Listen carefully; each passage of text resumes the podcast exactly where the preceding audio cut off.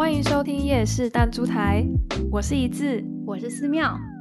夜市弹珠台想透过有关社会、文化、人文的故事，听听不同的人生哲学。我们想透过自己与身边朋友，就像夜市里的每一个人那样，平凡、日常、独一无二，一颗颗弹珠般缤纷的经历和故事，去挖掘另一份观点，提供更多可能性，去探索这个世界。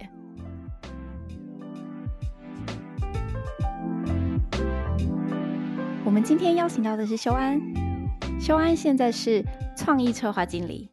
他负责剧本的开发，做田野调查，和编剧和制片人一起讨论电影企划。基本上从案子进入开拍之前，都是他负责在打理的。修安在台湾从外文系毕业之后，前往纽约的哥伦比亚大学念电影理论。在毕业之后，他曾经在纽约的亚洲电影节，在负责选片的节目部工作。在那之后，他回到台湾，在电影公司的制作部做了四部历史跟政治相关的纪录片。除此之外，他也是最近今年十二月底即将上映的《反效应集》制作团队之一哦。今天我们非常开心能够邀请到修安，从返校开始，跟我们聊聊他在电影圈子里这几年的所学、所见所闻。欢迎修安。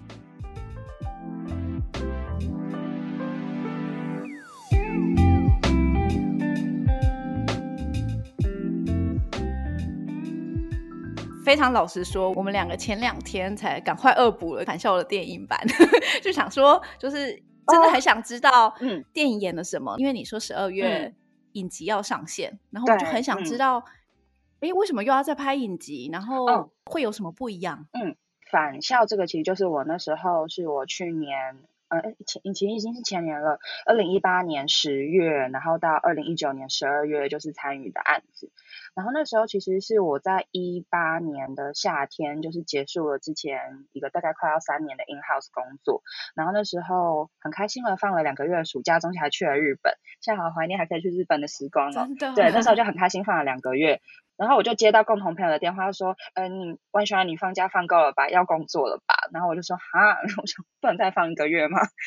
然后他就说，他们因为手头上有几个案子，然后呃，他们想要找是比较有就是有点像是剧本开发，嗯、然后跟策划跟田调经验的人一起来加入，就是他们呃拿到了返校。呃，当初是公视开的一个委托制作的案子，他们去拿到了这个案子，然后等于说要从零，就是从他的整个剧本，就是返校。如果大家知道大概原本电玩的故事，其实它电玩非常的好玩，它的故事非常的简单，因为电动玩具里面它可能比较不会呈现一个完整的完整的故事，它比较都是只还是是跟着电玩要破关破关，然后只是它的那个代入感，所以它的故事是相对是有一个框架在那、嗯、可是就是当时他们面临的问题就是公司去开出这个制作案，他已经很明确的知道就是我们要做八集，所以要怎么把一个原本电玩，那个电玩其实你大概一个小时就可以破关哦，如果你真的很会玩电动的人，你一个小时就破完了，要怎么把一个一个小时当中就可以玩完的电动玩具做成八集，然后一集是要大概五十分钟的剧集，等于就是一个四百分钟的故事。然后当时我们也已经补好多，对，而且我们当时已经知道就是当初为什么会有电视呃电影版跟电视版，其实是这样，就是剧组推出了返校，然后就不止在台湾，在全球那时候在 Steam 排名非常高嘛，大家都在讨论，觉得台湾过往的确比较少自己原创的 I P 的电玩，然后用跟台湾的历史，然后跟台湾的就是我们自己的一些就是呃，它其实不只是历史，里面包含就是一些那种升学啊等等的那个东西，其实是很台湾的，然后里面有一些民俗的东西，然后所以那时候造成非常非常大的讨论，大家应该还记得。所以那时候很快的就是因为不管影视业在台湾或是美国都很缺故事，缺好的故事，缺好的 I P， 所以就是大家就动作非常快，开始去找跟赤足联络说，哎，你们这个可不可以跟你们谈改编版权？所以当时电影的改编版权就被呃现在电影的长片的那间制作公司叫做影一，是李碧野，李碧野就是制片人，一个很资深的，以前是女演员，她创办的影音制作，他们就去抢下了那个电影的改编版权、嗯、然后呢电视的改编版权就由台湾的公共电视台去买下来了，所以其实它的那个影视制作的部分，就电影跟电视就因此而分属在两个不同的单位。那其实公视是比较早买下电视的改编权的，但公共电视台是一个财团法人类似公部门，它是受政府挹注成立的电视台、嗯、所以它行政流程比较缓慢所以就是我了解一针见血，它虽然先买下来了，可是它就是要他要开那个制作案，然后大家要去投标，然后要再去那个企划书送进去，要去盖很多章，然后就拖很久，然后所以就是跑大地，对，跑大地，然后所以就是明明先买下来，可是整个东西交到那时候，那时候我一八年加入的那个公司开始做的时候，就是那时候电影版已经就是已经在前置了，就是剧本写完已经在前置准备要拍了，所以就是。嗯嗯，然后所以那时候我们就是因为其实呃台湾的影视制作圈子非常小，然后电影版里面有非常多，就包括导演，包括他的美术，然后包括他的特效什么的，都其实都是我们就是团我们电视版团队里面大家都认识，而且我们还用了同一个特效，哦，就是返校电影的特效跟电视我们用的特效是同一组人，就是同一间公司。然后那时候我们我故意的吗？没有，就是台台湾有能力做到那个 level 特效其实也不多、嗯、等于说那时候的时间轴大概就是我是在一八年十月加入团队，那时候他们开始写剧本写了一个多月的时间，然后就是一个那时候一个多月的进度大概就只到那种很短的大概两千字的架构，然后我们那时候还有一个蛮大的任务是我们要在这个架构基础确立下来的时候，我们要再重新提交一个真的整个案子的制作的规划的一个因为算是一个总体的企划书，里面会包含我们怎么会去做改编，然后我们的呃那时候的故事大纲长什么样子，然后跟所有的人物跟整个就是里面的我们这个电视剧版里的世界观，要去把它就是呃编剧这边产出的东西，我们要把它转化成一个总体的企划书这样子、嗯、所以电影版跟那个电视版的剧组其实是发展的是完全不一样的方向，完全不一样。然后我们也在就是那时候我加入的那两个月，其实他们以前进行了一个月，等于说就在那那三个月当中我们去确定了就是呃，就是大家其实可以现在看到那个电视剧已经有释出一些简单的就是角色然后跟故事的很简短的纲要，其实我们做的比较像后传，就是电影版是非常忠实的去呈现就是电玩里面的故事角色跟他的那个很多的画面，就几乎是好像是活脱脱那个原本横移的那个游戏、嗯、但是在电影当中去被就是呈现出来，他们用了非常好的美术成色跟特效去做到了这件事情。然后但是那时候我们电视版我们很明确的知道我们的考验跟限制是什么，就是最简单的例子就是呃返校呃电影版它公布出来的总预算是新台币九千五百万，相当于就是你可以算它就是台币一亿，他去拍一个九十分钟的电影，对，我们电视版要拍八集四百分钟，我们预算只有一半。天哪！嗯嗯，为为什么会这样子啊？是因为电影的要求比较高吗？呃，一一则是就是电影的要求比较高，但是应该说电影就是当时影一他们这个团队到手这个题材以后，他们就决定他们要做的方向就是我要如实的呈现电玩里的画面、嗯、那你要如实的去呈现制作他们原本只是用电脑动画去画出来的那个世界，我们一拿到实拍等于说你的场景要做到一定的规格，你里面所有的那些魑魅魍魉那个很大的踩高跷的鬼、嗯、那些所有的特效它其实估下去一亿已经很憋了，一亿是很省，就是要大家是穷尽所有的能力，穷尽所有的创意，穷尽所有的人情跟友情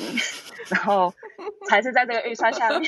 去做下，所以你看你看他他用了很新的演员，然后新的演员一则是因为它里面本来就是电影版里面反而返校在电玩里面的角色是两个高中生嘛，所以就是你用那种二三十岁像那个想见你柯佳嬿三十岁演去演高中生就很奇怪的、嗯、就是你大家会知道他其实年纪已经很大，所以我们电影版那时候就是也因为这样就选了比较年轻比较新的演员，但其实也还是有预算上的考量啊，因为呃，电影版的王静跟曾静华在演戏的时候都还算是很新很新的演员，他们觉得能得到这个演出机会就是也对他们来说是一件很好的事情，他们就一定会愿意用一个比较实惠的平易近人的价码演出电影对，就是今天如果假设假设当然他们也他们不会去做这个选择，就是比如说假设返校电影版说不行我们要用女明星跟男明星大家都听过的，然后找比如说我们一样找柯佳嬿，然后我们找张孝全好了随便讲都是有名的人来演、嗯、就是大演小，就是都是三十几岁的人，但回去演十七十八岁，嗯、然后就是他们会很贵，就是很贵，孝全跟家宴都很贵，对，所以就是方方面面的考量，所以就是电影版就是一个最终大家看到的，然后他们就是用一亿元的预算，然后去执行了这个东西，然后大家都会说神还原嘛，它里面有几个非常代表性的，就是那个呃方芮欣、王静，他穿越那个走廊，有一个很长很长的横移的。他这样跑过走廊，跑过走廊，然后去找出就是我怎么出不去的那个镜头。电玩里面因为是二 D 横移卷轴式的电玩，所以那个横移的镜头，那用电玩画，嗯，你就是画过去嘛，然后你就是那个动画就画过去。可是电影会遇到的考验就是，呃，通常它也很浪，所以它会是一个像挖土机一样的吊臂摄影机，要这样子跟着角色这样 pan 过去。然后为什么在台湾做这个事情很难？是因为呃。这么大型要能喷，比如说一个镜头要一分钟的横摇的这个镜头，世界上是有这个东西的，然后台湾没有，因为它很贵，然后然后台而且台湾很少会有什么大动作的场面要一直去拍这么大型的横摇的这样的镜头，就是说我们用不到，自然就不会有台湾任何的影呃摄影器材公司去买这个东西，嗯、它很贵，然后又台湾剧组又不会用，嗯，因为我们根本没有那么大预算的东西去拍这种东西。对，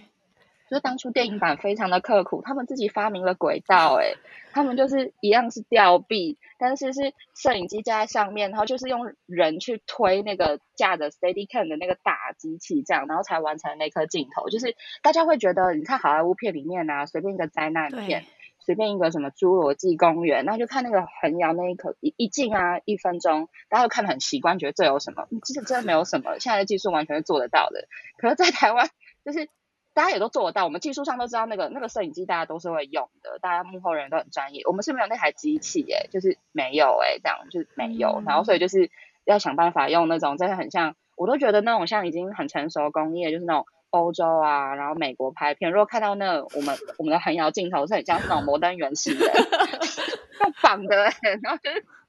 他们已经觉得很夸张，就我们很像是那种已知用火，就是他们比起来就是已知用火。拍下的结果是一样的，但你就看幕后花絮，你就说哇，那个哇，那个是这样拍的耶，哇塞！你是看幕后花絮才知道的，还是你在那边啊？因为是认识的人，然后他们有讲，然后因为我们那时候大家也在讲，因为我们看到以后面想说，对啊，我们都知道台湾没有这么大的摇臂摄影机，然后我们想说会不会是用接的？嗯，因为有一种一镜到底是用假的，是粘在一起的。我其实分三个镜头拍，嗯、我只是把它接在一起，我剪接的时候用后期去让你，因为我们的人也会扎，对。我只要能 cheat 观众的眼睛，你就会以为它是一镜，但那是假的一镜哦。Oh. 很多其实是假的一镜，我们还想说他们是假的一镜，然后可是就想说，哎，没有啊，看不到接点，我们怎么样都看不到接点。哦，看得出来吗？就是很很认真、很认真看，因为你看到那种接起来，他用 cheat 的时候，其实画面有时候会抖一下，嗯，就是没有办法接的那么好的时候，就是你多看个二十几次，就像我们那种就是都是做电影的人那么无聊，我们会一直去看预告片里面那个说没有接点呢、欸，没有接点到底是怎么拍的？那我们就去问剧组的人，因为我们就我们都会认识摄影，就是都会有认识的人，就说哇那镜到底是怎么拍？他们就说那个因为摄影师，他们就说他们就把那个鼻哥就绑在上面啊，然后推轨道，然后说推轨道。然后就嗯，然后就嗯，就是你看他们，大家都觉得说哇，有一亿拍一个电影长片，在台湾史无前例的规格，但是其实要拍到一个那么多特效，然后他们要去重建那个鬼屋，然后你看他那个就是里面有很多那种，比如说建筑物要塌掉那些什么，那全部是特效，然后特效就是一秒一秒算的嘛，嗯、然后你如果要降规格，要去降特效预算。就是会，比如说楼塌下来那个砖就很假，然后什么丢出来那个鬼头就会看得出来是假的。就是像大家看那种戏说台湾跟《玫瑰瞳铃眼》里面的鬼，他们就假假假的假假的，然后就钱不够就会那样，所以就是他们真的是用尽力气去盯出来的。钱不够就变《玫瑰瞳铃眼》。对，就是那个头会是假的。大家大家没有去看看过《赛德克巴莱》，他们没钱呐、啊，所以有一场那个下集，他们在森林里面打斗，然后去砍人头，嗯，那很多头都是假的，然后没有弄好、欸，哎，就是你认真看里面那个头，哇，是塑胶的，没有做好，钱不够啊，钱不够，所以就只有几有钱做几颗很精致的头，很真。嗯然后剩下他们以为那种在后面浪浪飞来飞去的头看不出来，然后就没有我们很认真看，哇，假的头假的头没有头发、欸，哇，欸、可是可是我很好奇，就是大部分的观众应该都看不出来，对不对？我们也以为观众看不出来，嗯，就是我想知道，就是对电影极致细致的追求这件事情，我尤其是画面上、嗯、对一般观众，就是你会不会其实花了一堆心力、嗯、一堆钱在上面，然后观众其实没有注意到或没有没有感觉。那这件事情对于呃电影的团队或者是呃导演或者是所有人来说，你们怎么去平衡这件事情？就像返校、嗯、呃、嗯、也是，就是它可以很历史、嗯、然后它也可以很电玩、嗯、很娱乐、嗯嗯、那你们要怎么去平衡这些所有的东西？是以观众为主吗？还是怎么去决定？嗯，其实一定会有，其实就其实呃，就像我刚才讲的，电影有一亿的预算了，我们要拍八集只有一半，所以其实我们最早在做剧本的时候，其实我们就去决定了这件事情，就是我们绝对没有办法做那么多特效，我们不可能还原电玩，然后呃，忠实的还原电玩这件事情，电影版已经做过了，所以我们一定要做一个不一样的事情，那要把一个原本电玩这样子的故事开展成八集，我们那时候就决定了我们要做后传。所以其实整个返校的电视影集版呢，其实是三十同一间学校三十年以后的故事。我们设定了原本电玩里面的方瑞欣学姐是一九六九年，然后跳楼自杀，一直徘徊在翠华中学。然后我们其实就是在一九九九年设定了一个我们一九九九年现代的一个女主角，她是一个转学生，从市区的贵族学校因为一些原因转学到了这个很偏僻、已经没落的翠华镇的翠华中学。然后她在这里，然后因为她自己。嗯，有一些就是带着他自己本来的一些问题，然后来到一个新学校，然后因缘际会跟这个一直徘徊在这个学校的方学姐的鬼魂就是产生了连结，然后就在八集当中，其实就是一九六九年的方学姐跟一九九九年的这个转学来的学妹他们这个八集的过程。然后那时候在我们还是觉得说返校里面白色恐怖的这个历史、嗯、然后跟这种谈威权，然后在当代的这个东西，还是会觉得因为返校是一个很受年轻世代观众关心的东西，真的很多十几二十岁的人是因为返校，然后重新才去就是会去关心，或者是多去查一些有关于白色恐怖，然后跟台湾过往在整个戒严时期的整个历史，然后那可能都是以前大家可能历史课就是那一章交过去考试考一考不会去关心的东西，然后如果只是新闻每一年二二八大家出来纪念或者投票的时候，有时候会有一些就是争吵，那可能都很让很难让人真的产生兴趣跟关心。但是返校就是一个非常好的东西，其实那时候我觉得对集体台湾做影视或者就是从事文化相关的人是一个很好，就是我们会看得到说一个作品出来它是有影响力的，那影响不是说我看完一个剧我觉得很感人，然后我看完一个剧我觉得很开心，而是因为里面谈及的一些有关于台湾的社会、台湾的文化、台湾的过去，然后会让你产生好奇、产生兴趣，然后就再也没有一个东西是因为这个电动很好玩我打一打哦，那里面好像在讲白色恐怖我去 Google 一下，然后这个起心动念的动力是很大的，那比是以前妈妈威胁你说历史考不好会打你就是来的有有趣的太多了。所以就是非常对，所以就是在电影版里面他们没有去放弃这放掉这个东西，他们很忠实的去呈现电玩，然后我们就觉得我们在电视版我们也是觉得这个历史大背景的东西我们没有要放掉，但是我们做了一个决定，就是说因为一九六九年如果是白色恐怖的年代到一九九九年，其实我们设定一九九九年是有原因的。一九九九年台湾、嗯、为什么一九九九年台湾准备迎来我们第一次的政党轮替，史上第一次陈水扁要当选了、嗯、所以就是所以就是它是有很大的政治意涵、嗯、就是一九九九年的台湾要准备迎来一个我们的整个政治政治政治历史上面最很大的一个变动，然后或好或坏可能大家的感受是不一样的、嗯、可是总之就是大家两千年的时候可能我们都还稍微小一点，可是如果那时候已经稍微比较大的人一定会记得那那时候的那个不管哪一个派系都是情绪非常的浓烈啊，就是台湾第一次政党轮替，然后长期以来在野的民进党，然后那时候那个阿扁的身世就是那个他们那时候说的嘛，就是是一个三级贫户的小孩然后也能当总统这样子，然后所以设定在九九年就是希望说这个时空背景，然后就是是因为我们原本设定说在一九九九年这个翠华中学它一样是一个很封闭的私校，我们用这个学校来隐喻说其实就像当代的台湾社会，我们觉得我们已经解严了，我们觉得我们已经民主了，我们可以民选总统，没有言论自由等等等等，但其实很多我们的思想跟很多我们的社会的一些礼教或者是我们看待事情的方式真的还是很受我们整个从四九年然后就是或在四九年更早整个从日本殖民时代然后到就是呃整个国民党就是四九年到的这个长期执政，然后还有就是可能是有点像是那种华人儒家的那种礼教对于思想，就是大家要就是奉公守法、循规蹈矩、做好自己，不要管别人的这种某种比较是威权式的、top down 式的这种。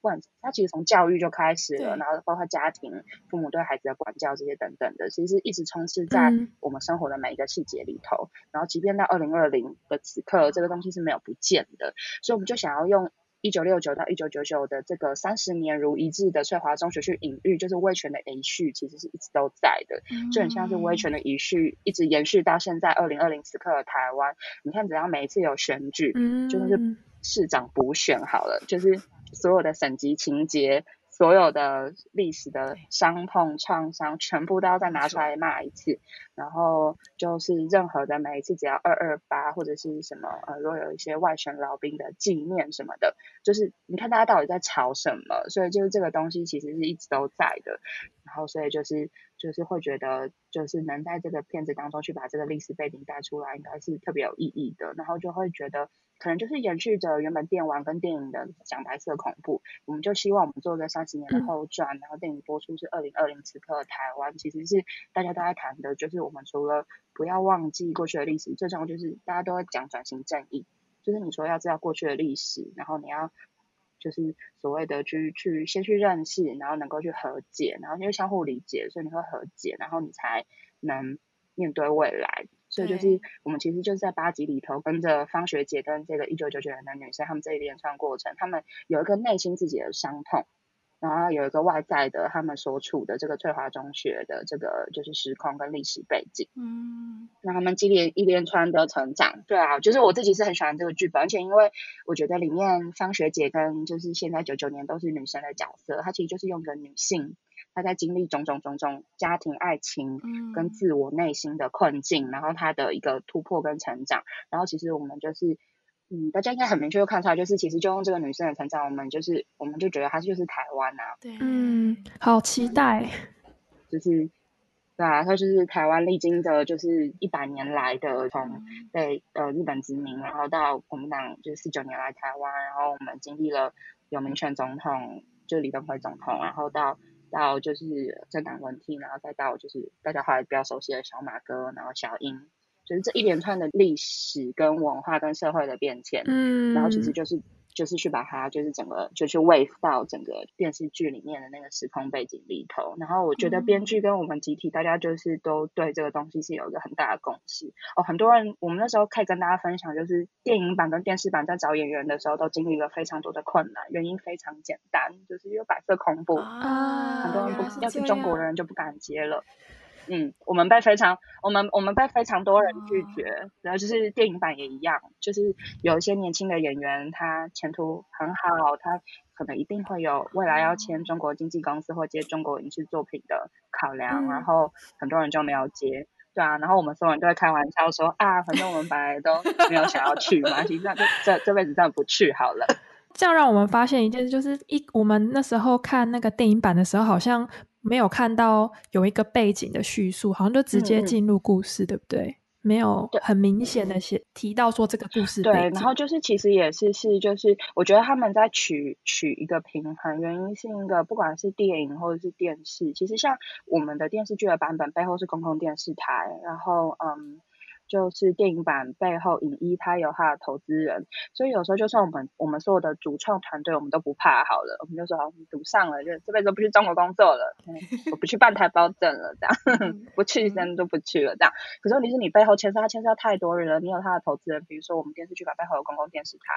然后公共电视台背后其实就是就是文化部，文化部带上去其实就是政府，所以他们一定都还是有一些考量，不会不会跟你讲说应该说他们都敢买这个 I P 就代表说他们没有在怕要去做相关类似的有这样历史背景的东西，可是他们还是会希望。我觉得那时候我们收到一个很好的提醒、欸、就是是在我们团队里头、嗯、就是说一个东西你就是你会想要去带出它的历史背景，然后你有他想谈的，但是如果你能找出一个方式是你不是真的在指责任何一方，就像呃返校里头他的那个教官对跟那个校长他们象征的威权延续，所以感觉就很像是党国的机器嘛。可是那就是如果是知道那一段历史的人，那时候很多的所谓的比如说特务机关的人，那时候所谓的很多就是学校的教官，他会会用爪牙这个词来形容他们，可是嗯，很多人其实在里面他也是有挣扎的、啊嗯、就是恶就是恶之所以为恶吧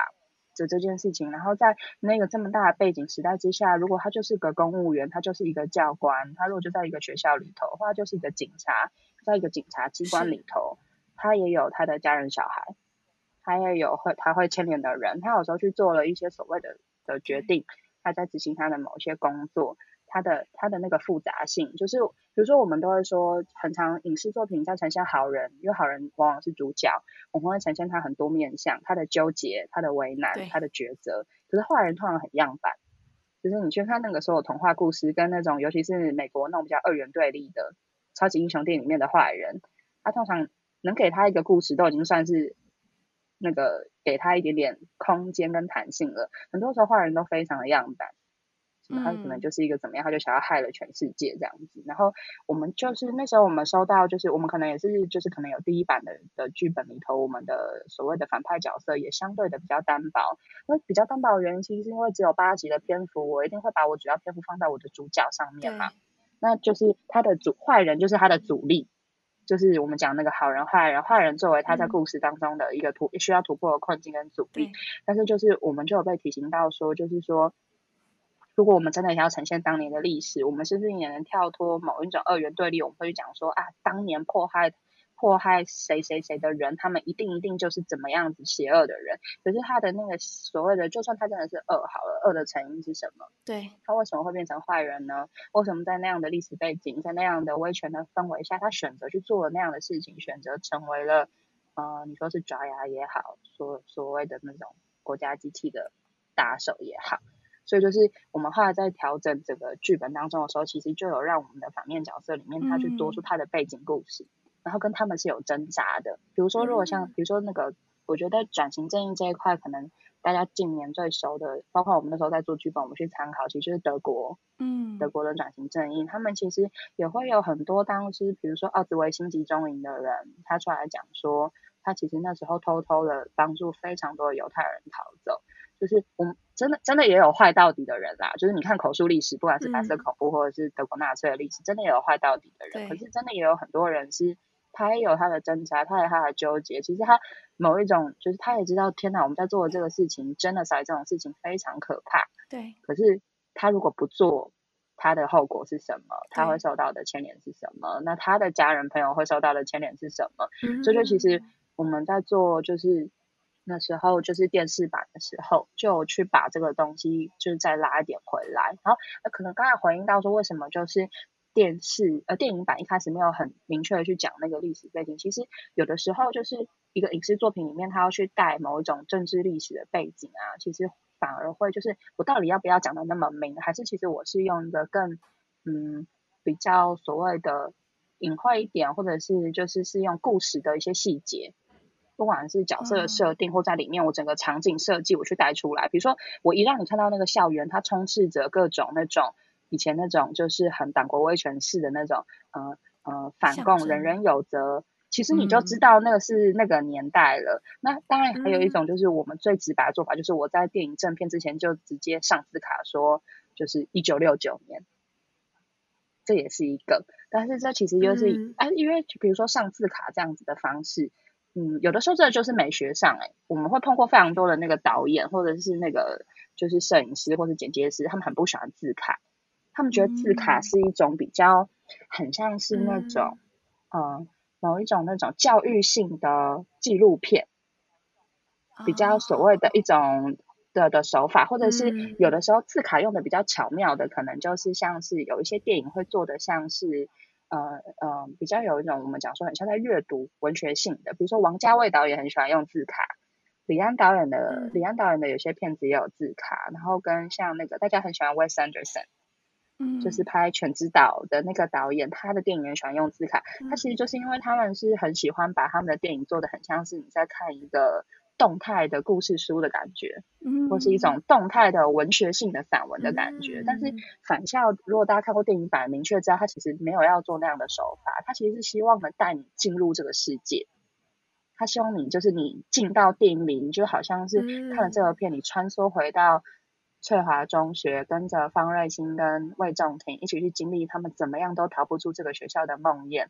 所以就是假设我在 美, 美学的选择上，我选择我在一开头就上一个黑字卡然后写一九九，就会有点出戏，你就会知道说、嗯、哦我要看一个故事了，感觉像看历史片。看历史片，对，比如说像很多历史片就很喜欢用字卡、嗯、因为它要跳时空，比如说二战打了好几年，对，然后我不可能拍那么长，因为一部片不可能十个小时，我要跳两年我就上字卡、嗯、可是就是返乡的时候、嗯、就是整部片子我记得第一个镜头就是那个方瑞欣的视角，他醒来嘛，然后就是那个雨夜花的那个的那个歌声，那你就进到那个世界。那其实是整个创作者他们在从剧本写作然后一直到把它转化成影像，他很有意识的去做选择，他们一直都没有去偏离掉电影版设定给自己的目标、嗯、就是我要让观众好像在荧幕上看到我在玩电玩里面的那个世界，我要带你进，我要神幻院那个世界、嗯、然后你就是用因为呃，返校的电玩也是第一人称视角、嗯、我们是在 玩, 玩方瑞欣这个角色，电影就是要做这个事情，每个观众都应该像方瑞欣一样、嗯、走在这个出不去的翠华中学永远醒不来的噩梦，一直轮回，这是他们想要做的事情。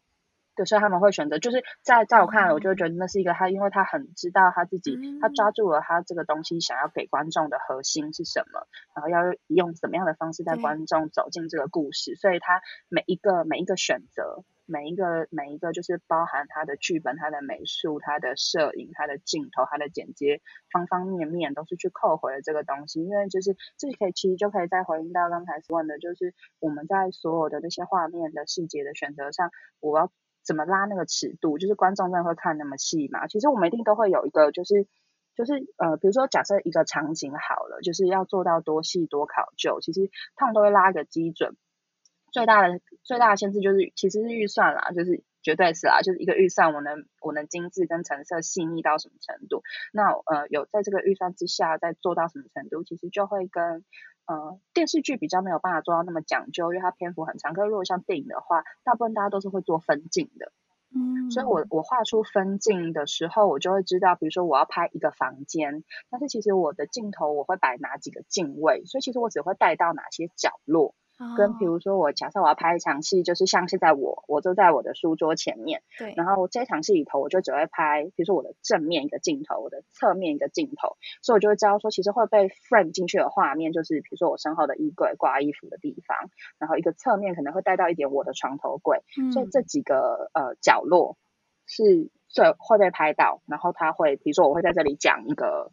五句话，对，所以很长哦，就是一个只有九十分钟的电影，如果这五句话有十秒钟，代表镜头会定在这里，所以观众有时候就是不会，观众就是会东看看西看看啊、嗯、尤其你在电影院那个荧幕尺寸很大，所以就是假设只有我的我的脸，然后你就会看了，然后就看说背后贴的这个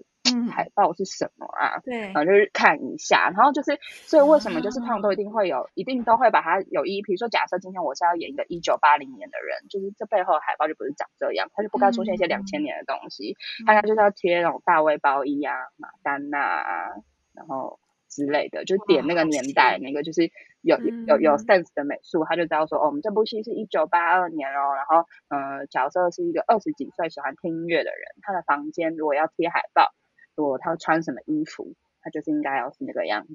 然后就是这些会拍到的东西就要特别讲究，可是如果假设只是一个房间角落的垃圾桶，他可能只是镜头喷过去就是 零点零五 秒，那么就不用那么讲究，有一个桶子在那里就可以了，就是那个东西就不要花钱、嗯、然后就是看得出来像是个桶子，就是不要垃圾桶，反而像花盆，就不行，像花盆啊，就是房间为什么会有花盆？就是嗯，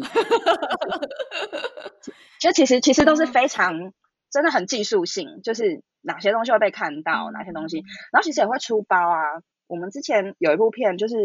就是我们快要上映的片子，然后里面要去拍那个呃一对那个爸爸妈呃就是爸爸妈妈，然后有家里放一张他们的婚纱照。然后那时候我们所有人那时候在拍的时候，我那时候没有在拍摄的组里面，然后就是他们就集体觉得说啊那个婚纱照不会被拍到，所以他们就拿美术指导爸妈当时的婚纱照也是黑白照就放在那里，就很多只要有照片看起来是一对新人的婚纱照，就现在有人观众超认真看呢、欸，就我们试片然后人说哎、欸、长得不一样哎、欸，那婚纱照里面的两个人不是男女主角，哇，就是会有这种事，想说我想说你你都不认真看电影，那一场的重点不是让你看婚纱照啦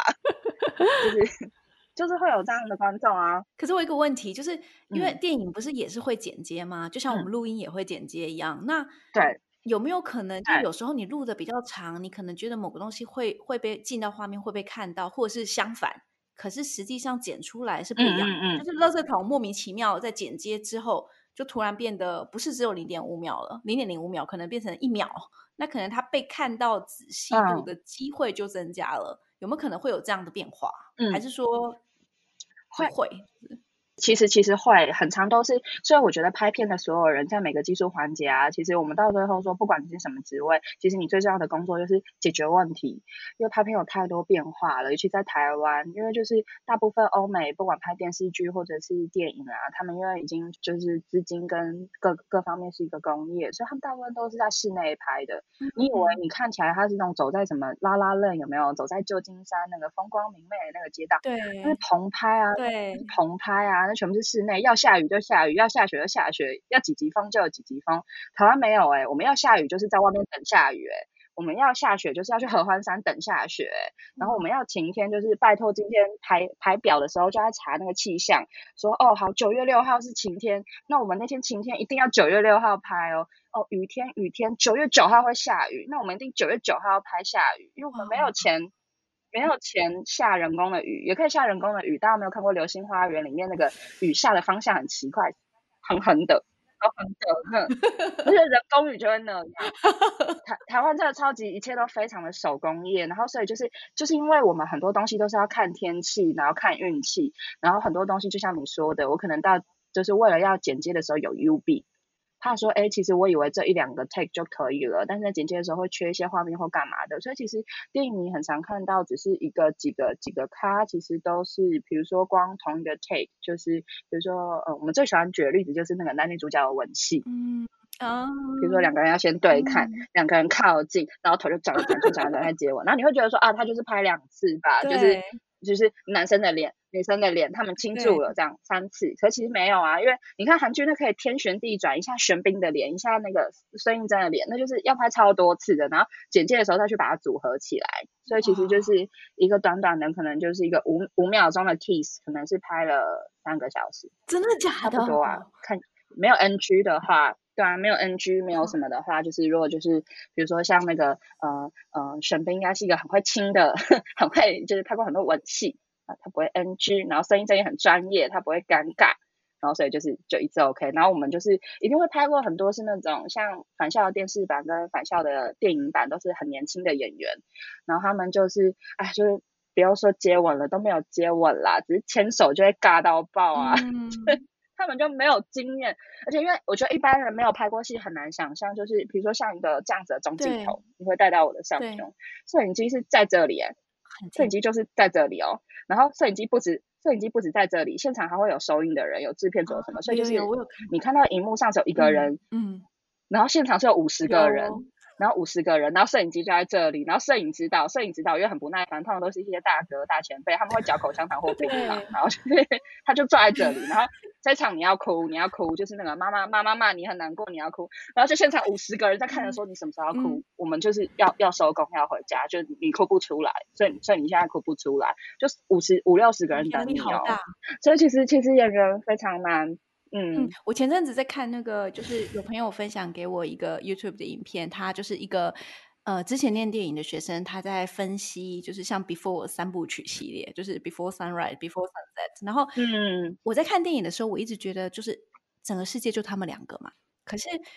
就像包含他们在比如说巴黎的小巷上，然后一边走一边讲话、嗯，就你看到就只有觉得这是两个人哦、嗯嗯，可是实际上就是旁边就是一堆摄影机、嗯，就是前后全部都有，然后又就是工作人员对，然后你那时候看到之后，你瞬间就就这部片完全有了不同的感受，就是你就知道那那那个场景并不是就他们两个，并不是那么浪漫，对啊对啊、并不是什么、嗯、对。对啊，就是我们做这行我们就知道全部都是做出就是做出来的，只要你在荧幕上看得到的东西就做出来，所以有时候你会知道会随机拍到一些东西，然后观众就会看到、哦、比如说就是某一场戏，假设比如说一样是男女主角走在街上很浪漫在谈情说爱，然后街边跑过一只猫，然后就是会有观众在那个 Q A 的时候问说但导演，我知道那一卡我有看到一只猫跑过去，其实他在象征他们的爱情就像猫一样一溜烟疏忽即逝。然后我说哇有猫，就是我们有做，我们都没有发现那一卡里面有猫，就是大家看的时候都只有看说哦有没有穿什么收音什么时候哦那嗯女主角头发有弄好没有歪掉这样。然后就是、嗯、就那猫猫是意外啊，那就是拍个外景，就是有一只猫跑过去，然后那一卡我们觉得特别浪漫，然后就剪进去了，然后就会有观众发现、欸、然后观众就会觉得说哦这是设计，没有，有时候就是巧合，就是尤其是外景有的时候，然后尤其是有些东西就会更有机啊，比如说像那种纪录片你会拍到什么你是不知道的，尤其是比如说有些纪录片去记录假设妈祖绕境，你是不知道你会拍到什么的，然后对，所以就是就是有一些就是通常就是我们要呈现的东西，我们都会尽量百分之百的去控制它，然后就是随时应变现场各种不同的情况。比如说像那种拍片的人，不管古今中外，大家最怕的他们就是两个东西，就是小孩还有动物，就是这两个东西他没有办法沟通，他们不受控，他们没有要跟你沟通，对，就是。然后就是现在是因为技术比较好了，所以欧美有钱的团队的动物全部可以 C G 动物，我觉得好羡慕哦，你知道就是那种狗你不用再跟他讲，不用在那边等他说他要不要跳一下什么的，就是 C G I 的狗你要他怎么跳就怎么跳这样。可是一样就是台湾没有钱啊，我们不可能像战马或者是少年派就做假老虎做全部 C G 的嘛，所以就是我们如果假设在台湾拍片要有动物就要小孩，小孩，小孩就是很可怕，因为那个小朋友，比如说尤其我们有时候会拍特别小的那种，就是三岁，爸妈会跟着去吗？通常会，通常就是如果三岁那么小的，爸妈一定会在监护人啦、啊，就是他们比较小，嗯、就是爸妈能在比较好。然后大一点的，比如说五六岁、七八岁、十几岁那种，通常就是会有经纪人，就是经纪人，演员的经纪人都会在现场。然后再大牌一点，就是除了经纪人会助理，就是。就是你会看到那个偶像偶像剧里面那个，那就是最展现人跟人之间的阶级了。就比如说一场群戏，大家都在那个都在淋浴，然后就看到一喊到一喊咔，然后就是男女主角马上就有一坨人冲上去帮他们撑伞，然后帮他们擦干，然后拿水给他喝，然后补妆，然后就是那种配角跟视角就在那边淋浴。哦天啊！没有没有人理他们，好社会缩影哦、就是。就是这样，就嗯就没办法。社会阶级，然后工作人员更没有人管你，就就你就是要淋浴，就是要拍完。嗯，你刚刚提到那个那一只猫、嗯、就是我就想问，因为我记得我们之前聊过、嗯、呃，你说就是为什么台湾、嗯、台湾的观众会特别，就是我自己也是，就是看到某些东西特别会想要给它诠释，会想要赋予它意义、嗯、然后会一直想要去懂为什么它会在那里。嗯，那嗯，可是像你刚刚如果跟我们解释那么多关于返校影集的呃一九九九为什么会设定在那里的故事，然后为什么你们会这样做，那其实对我来说，我觉得有这两这两点有点冲突，因为你们设定，你们想了那么多，考量了这么多，然后最后做了那个决定，不就是为了希望观众能够体会吗？那假设今天观众如果努力去做这件事情，嗯、好像又被好像又会失去了，就是电影的